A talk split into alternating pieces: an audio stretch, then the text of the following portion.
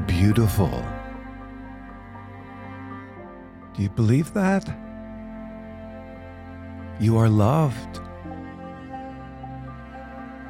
And friends, you've been given another day to recognize just how blessed you are. And that is why we gather in prayer before God today to say, Thank you. I'm so glad you're with us.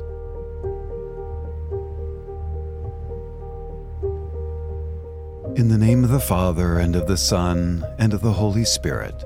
Amen. O Lord, open my lips, And my mouth shall declare your praise. Ezekiel 36 I am your God. I will sprinkle clean water upon you, says the Lord, to cleanse you from all your wrongdoings. And from all your corrupt ways, I will cleanse you. I will give you a new heart and place a new spirit within you, taking from your bodies hearts of stone and giving you natural ones. I will put my spirit within you and ask that you live my word, filling the earth with majesty and hope. You shall live in the land I gave your fathers. You shall be my people, and I will be your God. Glory be to the Father, and to the Son, and to the Holy Spirit. As it was in the beginning, is now, and will be forever. Amen.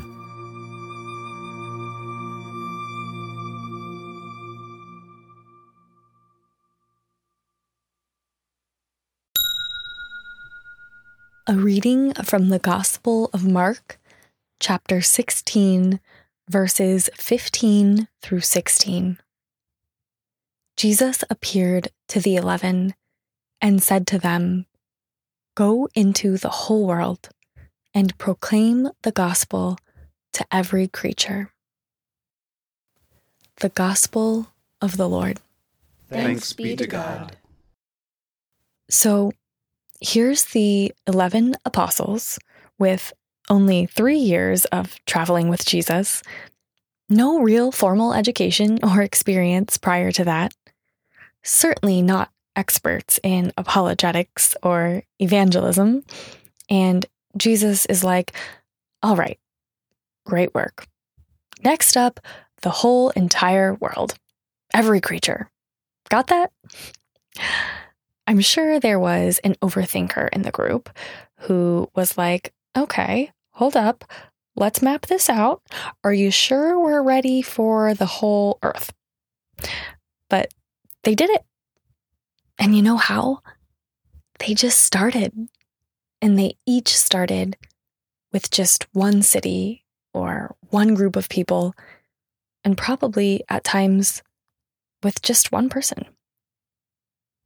You bring Jesus to the entire world by starting with loving just one person, by bringing the good news to the ones who are right there in front of you first. When I was in high school, I had the opportunity to lead this retreat called Kairos. It's a Catholic few day retreat for high schoolers, and all the seniors attend at the school I went to. On one of the days, you have the opportunity to write letters to your fellow classmates. In his letter to me, one of my closest friends, who had been a leader in the prior retreat, and knowing that I was an overthinker and often overwhelmed myself, wrote me the following line Leading Kairos presents us with the opportunity to do some pretty amazing things. But don't try to do too much. The best advice I can give you is this change one life. Find one person, anyone, and change that one life. You never know what that one person can do until you really let them see what others are willing to do for them. Wow. that hit me so profoundly. And I think of that and recall that, that letter so often, even in my present day life. In other words, it's a ripple effect. Or maybe it's not a ripple effect. Maybe it's a fish and loaves effect.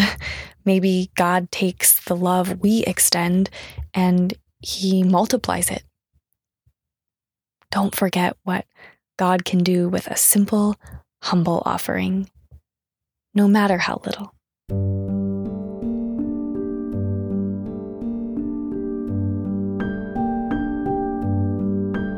I'm going to leave you with a quote to meditate on today from St. Teresa of Calcutta.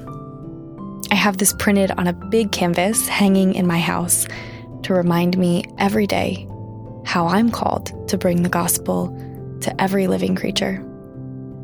It says, If you want to bring happiness to the whole world, go home and love your family.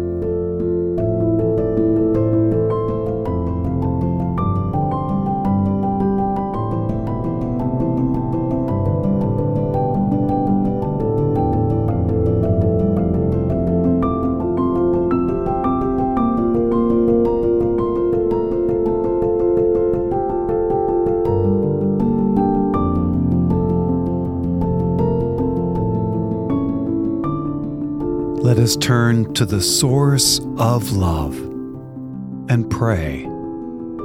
Our Father, who art in heaven, hallowed be thy name. Thy kingdom come, thy will be done, on earth as it is in heaven. Give us this day our daily bread, and forgive us our trespasses, as we forgive those who trespass against us. And lead us not into temptation but deliver us from evil. Amen. Let us pray. Almighty God, in this Easter season, I bow in adoration of your mercy towards your people and towards me in particular. In celebration of your love, may I devote myself to imitating your mercy in my daily life and share with the person before me the gift of your love. We ask through Christ our Lord. Amen. A quick Easter update about our almsgiving effort this Lent, folks. Through your donations and alms sharing throughout the season of Lent, we collected almost $120,000 for the poor. Can you believe that? Oh, praise God. and praise to all of you for contributing and sharing your blessings with others. Gosh, such kindness.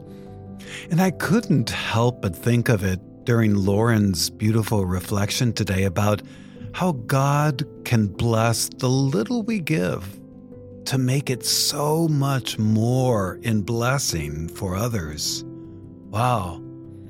So, anyway, hey, tomorrow I'll be sending you an email with a little more information about all this and where it's going, and, uh, and a couple of other things that we want you to know about.